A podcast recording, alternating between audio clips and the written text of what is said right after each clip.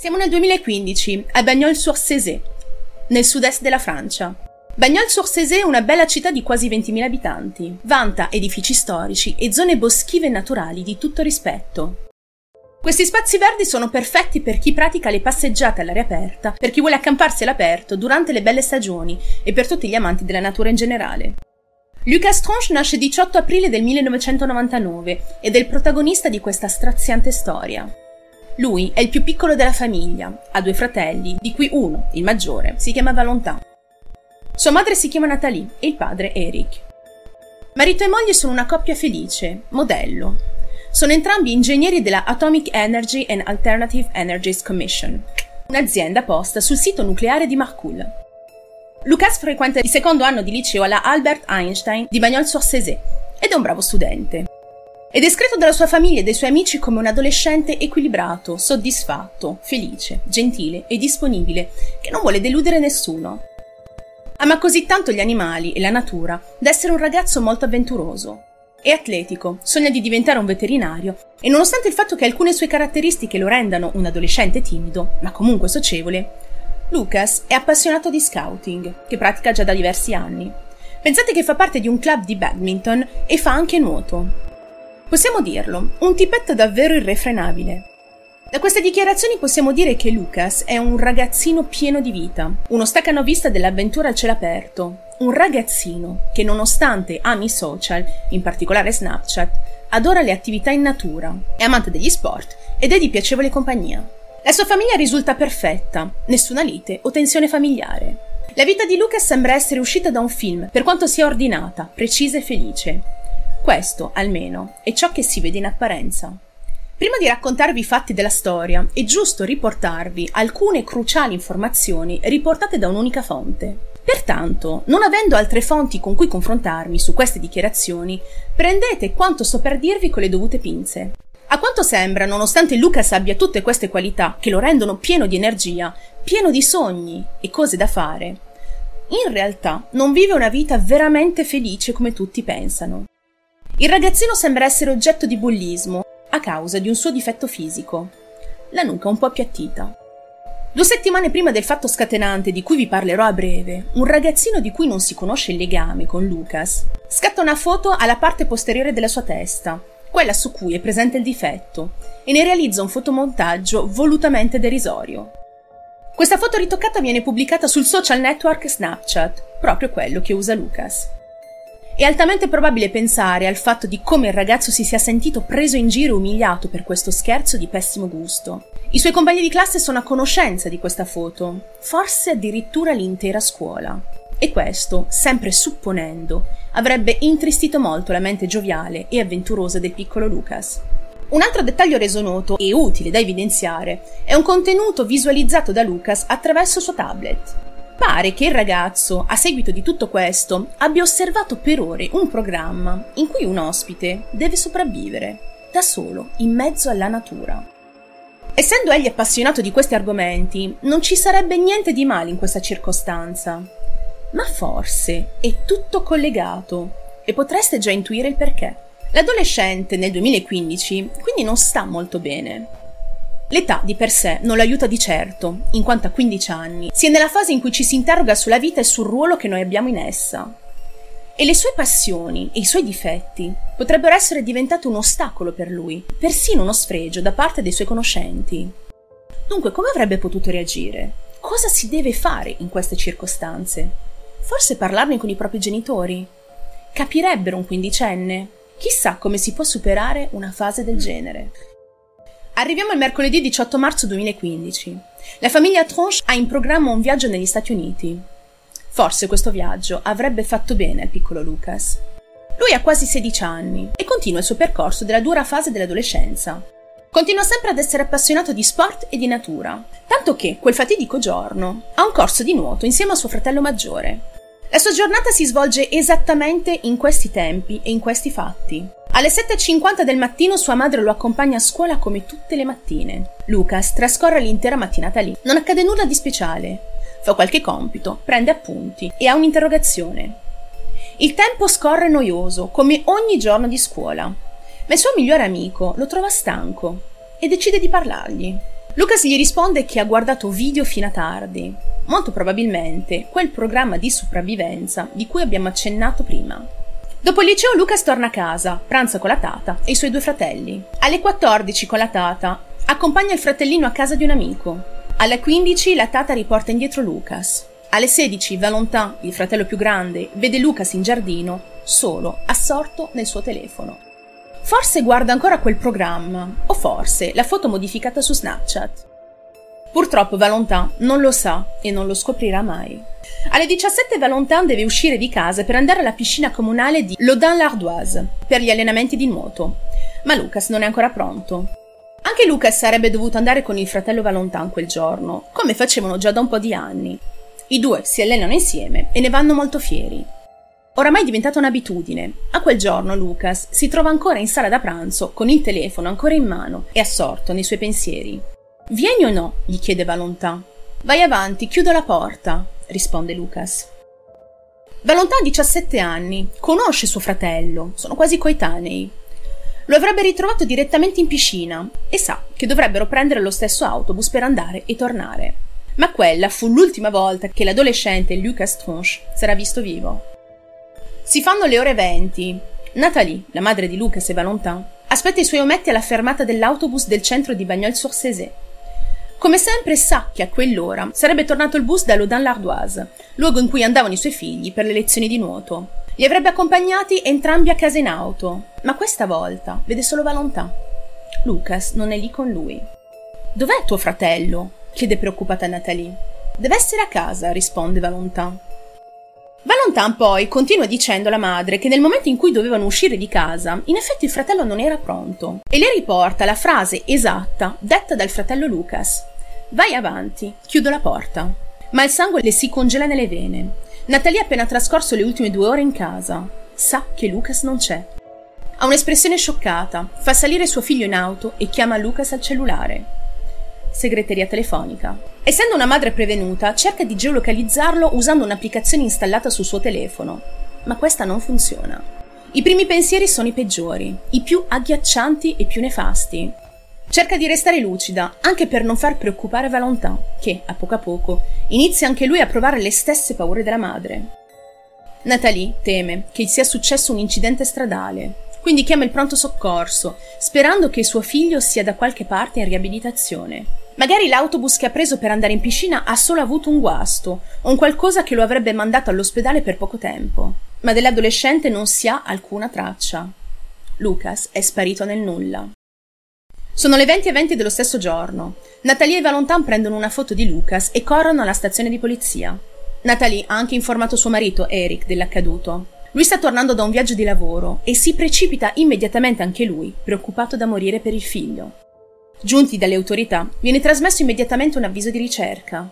Viene descritto che Lucas è alto 1,60 m e pesa circa 50 kg. Ha i capelli castani e gli occhi castani. Indossa blue jeans, una polo grigia e un piumino bordeaux. Natalie indica che suo figlio dovrebbe avere il suo zaino blu navy, con sopra disegnati dei fiori hawaiani. Tornando a casa, notano che Lucas ha lasciato da parte le sue cose da piscina. Effettivamente lo zaino blu non c'è, quindi deve averlo portato via con sé ma rimangono in casa il suo coltellino, la sua paghetta, il sacco a pelo e altri oggetti che fanno parte del suo kit di sopravvivenza. Ricordate che era un appassionato esploratore? Non era la prima volta che si avventurava tra i boschi di quella zona. Ma la cosa che intendeva fare quando ha lasciato casa e cosa effettivamente gli sia successo dopo rimane sconosciuto. Cosa diavolo è successo al piccolo Lucas? Le fasi della ricerca sono diverse e si distribuiscono in un arco di tempo terribilmente lungo. Non è facile trovare Lucas, tanto che in alcune occasioni, come vedrete, si pensa di averlo visto, ma solo di sfuggita. Come prassi in questi casi, iniziano le indagini tra i familiari e conoscenti, oltre ad una ricerca dettagliata nei luoghi in cui è possibile che Lucas sia finito. Dato che all'inizio di questa vicenda ci sono pochissime piste, l'allarme viene diffuso con una richiesta totale di aiuto, specificando che ogni pista potrebbe essere perseguibile. Niente è escluso. Già alle 22 del 18 marzo 2015, il giorno della scomparsa, le pattuglie esplorano i dintorni della casa dei Tronche. Nella stanza di Lucas vengono fatte delle analisi attraverso l'uso del luminol, uno strumento in grado di rivelare tracce di DNA, anche se apparentemente nascoste. Notano come gli effetti personali della piscina, la chiave di casa, la sua paghetta e altri oggetti siano effettivamente ancora lì. E come già notato in precedenza, mancano solo lo zaino e il suo cellulare. Alle 23 dei fari illuminano il sentiero sassoso che porta alla casa dei Tronche. Eric, il padre di Lucas, è fin troppo cosciente della gravità della situazione. Si fa per primo in quattro per cercare suo figlio. Afferra la sua torcia e si unisce alla squadra. Quella notte non c'è nemmeno la luna. Il freddo è pungente. La polizia e i parenti di Lucas sono costretti a rientrare intorno alle 3.30 della notte. Il giorno successivo, il 19 marzo 2015, vengono organizzate squadre di perquisizione nella campagna circostante. La scomparsa di Lucas provoca un tale scalpore nazionale che numerose perquisizioni vengono effettuate dalle autorità, dai parenti dell'adolescente e dalle tante persone anonime. I soldati pattugliano tutto il circondario e organizzano numerose cacce. Le colline, le scogliere e i sentieri vengono scavati fino a 4 km intorno alla casa di Lucas. Sono impegnati anche elicotteri con visione termica, squadre cinofile, altro personale di soccorso. Tutti fanno in modo di contribuire in questa ricerca disperata che fa presagire il peggio, secondo dopo secondo. Alle 18.45 dello stesso giorno, Rashid, un amico di famiglia, perlustra la zona di Mas Jaune, un luogo scosceso dove Lucas era solito passeggiare con suo padre. Il volontario Rashid posa lo sguardo verso il picco roccioso in cima a questa collina, quando inizia a gridare il nome di Lucas appena visto una persona seduta in cima. Sembra proprio il ragazzo scomparso, ma improvvisamente questa silhouette svanisce. Convinto che si tratti di Lucas, un altro volontario scatta una foto. Scelta saggia e un ottimo tempismo. Peccato che l'immagine sia di qualità troppo scarsa per consentire l'avanzamento delle ricerche. Eric e Natalie decidono, nonostante tutto, di mettere dei pranzi al sacco in mezzo alla natura che circonda la città Sperano davvero che il loro amato figlio sia solo da qualche parte, lì, nei dintorni. Aggiungono sempre la stessa piccola nota in quei pranzi. Lucas, lo sai, ti vogliamo tanto bene. Stai tranquillo, siamo qui per te. Ti diamo appuntamento tutte le sere nel bosco. Quello con le zucche. Saremo soli. Ma il ragazzo non si presenterà mai.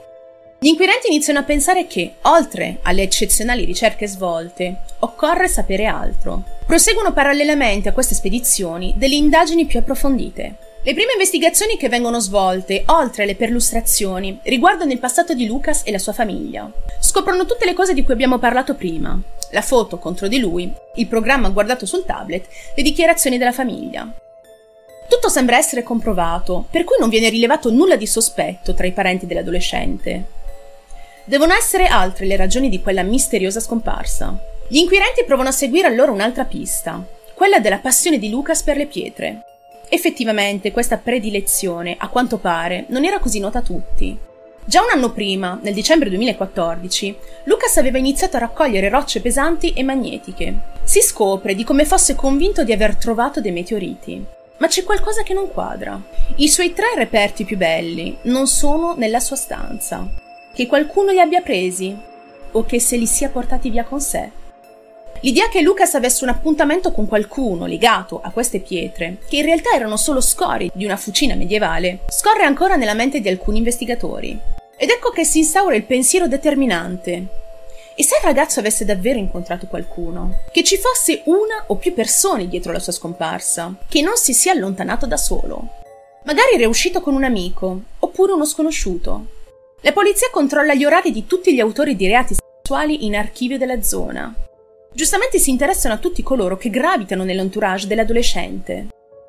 Il dipartimento lavora sulla pista di un tale di nome Nordal Hollandais, che ha famiglia nel Gard. Vi ho parlato di lui nel video della scomparsa della piccola Maëlys, vi lascio il link qui sotto. Ma nulla fa avanzare il caso. Quest'uomo non ha niente a che vedere con il ragazzo. L'8 luglio 2015 l'indagine subisce un colpo di scena. Un residente vicino al quartiere di Lucas afferma di aver incontrato uno sconosciuto, sempre nel quartiere, il giorno della scomparsa del ragazzo. Lo descrive come il proprietario di una vecchia Citroën Axe. Viene trasmesso un identikit. L'uomo viene formalmente identificato il 17 ottobre 2018, ma si tratta di un normalissimo residente del paese. Niente di sospetto, niente di compromettente. Questa è un'altra falsa pista. Siamo al 22 ottobre 2015. La notizia del caso si diffonde a macchia d'olio. Mentre la famiglia sta testimoniando la radio RTL nel L'heure du crime di Jacques Pradel, in redazione arriva una strana lettera. È un foglio a quadretti, completamente anonimo, con su scritte le seguenti parole in stampatello. Que les parents de Lucas ne s'inquiètent pas. Il va bien. Pas de mauvaises rencontres. Il aime sa famille. Il va bien. Che si potrebbe tradurre in che i genitori di Lucas non si preoccupino. Sta bene. Nessun cattivo incontro ama la sua famiglia. Sta bene. Jacques Pradel, il conduttore radiofonico, chiama immediatamente la polizia. Queste lettere anonime continuano ad arrivare alla famiglia Tronche fino al 2016. Ricevono in tutto 11 missive da questa persona sconosciuta, dalla quale però non riescono a risalire subito l'identità. Ma non passa molto tempo e gli investigatori riescono finalmente a catturare il mittente di queste lettere attraverso un sistema davvero ingegnoso. Praticamente cosa hanno fatto? Hanno messo una telecamera a circuito chiuso presso il centro di smistamento dove questa persona era andato per spedire la sua lettera il 12 luglio 2016. Così facendo si scopre chi è questa persona, che già i media identificarono come il rapitore di Lucas. Costui è un uomo di 57 anni, impiegato in un supermercato che vive a Valence, nella Drôme. Gli perquisiscono la casa, ma non trovano nulla che possa risalire a Lucas. Quest'uomo, di cui non è stato rivelato il nome, era già conosciuto dalla polizia. Si tratta di un mitomane che non ha assolutamente nulla a che fare con questa scomparsa. Ma per questo fatto viene condannato nell'ottobre 2017 dal Tribunale Correzionale di Nîmes ad un anno di reclusione per violenza premeditata contro coloro che ha detto di voler rassicurare. In poche parole, un'altra pista sbagliata. Il tempo sta passando, le indagini fortunatamente non si interrompono la famiglia Tronche però è devastata. Il padre dichiara in lacrime come oramai abbia perso la speranza di trovare suo figlio vivo. Tutti desiderano almeno ritrovare il suo corpo, così da donargli una degna sepoltura. Ma un'altra svolta cambierà radicalmente il corso degli eventi. Siamo il 29 settembre 2018, è passato molto tempo dalla sparizione di Lucas. Un cacciatore sconosciuto dichiara improvvisamente di aver trovato un corpo appeso a un albero in una foresta a Clairsonc, difficile da raggiungere. Questo corpo ha accanto degli abiti. È giusto dire però che da un'altra fonte viene riportata la data di un 24 giugno non meglio specificato. Secondo questa seconda fonte, il ritrovamento di questi resti sarebbe da collegarsi all'intervento dei vigili del fuoco che in quella data, e secondo gli ordini di un nuovo giudice inquirente, ispezionano la cima del Mas Jaune, a pochi chilometri dalla casa di Lucas. Ciò che è comunque certo è l'analisi effettuata su quei resti. Si tratta dei resti del piccolo Lucas Tronche. L'analisi dei resti, a quanto pare, ha richiesto notevoli sforzi, dato che di Lucas non rimangono nient'altro che ossa. Ci sono voluti effettivamente tre giorni di duro lavoro per rintracciare il DNA e riconoscere e stabilire per quanto possibile l'identità del ragazzo e le dinamiche che lo hanno portato in quella condizione. Prosegue dunque un'indagine per cercare di capire le circostanze della tragedia oramai dichiarata. I risultati al momento delle analisi delle ossa affermano l'identità dell'adolescente e le probabili cause. Incidente o crimine. Non è niente di così incoraggiante alla fin fine. Ciò rientrava già nei sospetti degli inquirenti da anni oramai. Ma essendo questo un lavoro di ricerca scientifico lungo e assai complesso, ci vuole ancora un po' di tempo prima di avere prove certe. Il 14 marzo 2019, a quattro giorni dal quarto anniversario della sparizione, dopo tanto tempo di programmazione, si svolgono i controlli sulla probabile scena del crimine e viene anche eseguita una ricostruzione della scomparsa, insieme alla famiglia, a casa dei Tronche e con la presenza del nuovo jeep che ha ereditato il fascicolo una volta entrato in carica nel settembre 2018. Due settimane dopo, il 26 marzo 2019, le perquisizioni, decise dal giudice istruttore, sono organizzate intorno alla casa degli inquirenti della brigata criminale della SRPG di Montpellier, oltre che da tecnici giudiziari, ma senza alcun esito. Un ulteriore sforzo di tempo e risorse, invano. Il 24 giugno 2021, a seguito di un'indagine condotta su ordine del GIP di Nîmes, ossa, detriti di vestiario e uno zaino sono stati scoperti dai vigili del fuoco a 800 metri dall'abitazione della famiglia Tronche, lungo le scarpate rocciose di una rupe su cui era solito recarsi il ragazzo. Il giorno successivo, nello stesso posto, è stato ritrovato finalmente il suo cellulare, dei frammenti di un orologio e i brandelli di una giacca.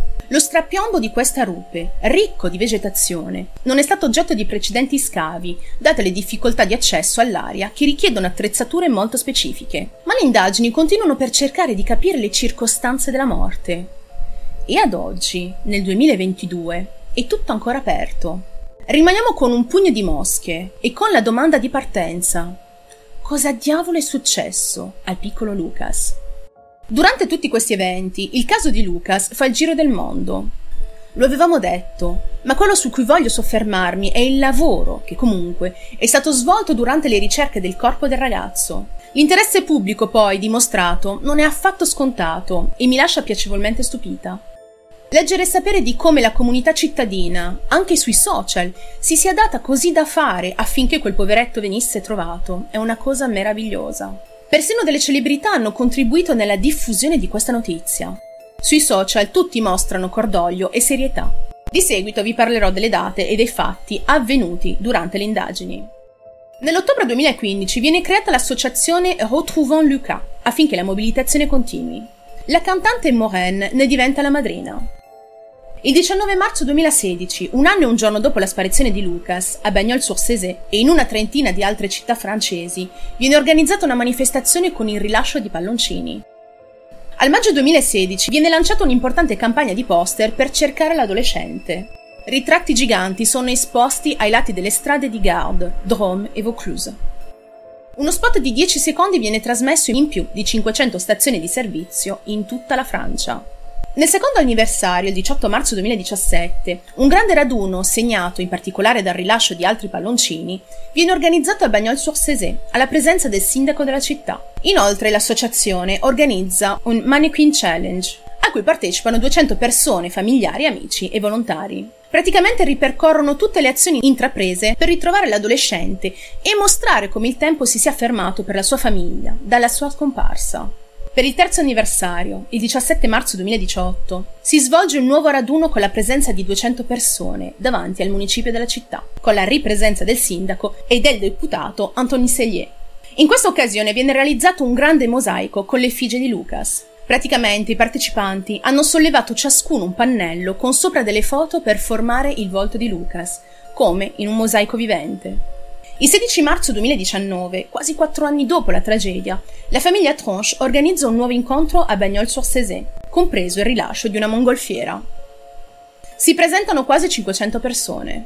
Dopo tutto questo, con ancora il caso aperto e tutto ancora da verificare, i genitori continuano a lottare. Nel 2020 non ci sono stati raduni per il quinto anniversario della scomparsa del loro figlio, così come nel 2021. Al di là del contesto in cui abbiamo vissuto durante questi ultimi due anni, si tratta anche della volontà della famiglia di ritirarsi per preservarsi. Si continua ancora a parlare di questo povero ragazzo e chissà cosa mai potrebbe essergli successo, se davvero è stato tutto frutto di un incidente causato dai suoi ultimi giorni burrascosi, o se si tratta di qualcuno che lo ha costretto a questa terribile serie di eventi. Magari si è trattato di una spiacevolissima sequenza di eventi casuali, impossibili da prevedere. Per il momento questa è la fine della storia di Lucas Tronche.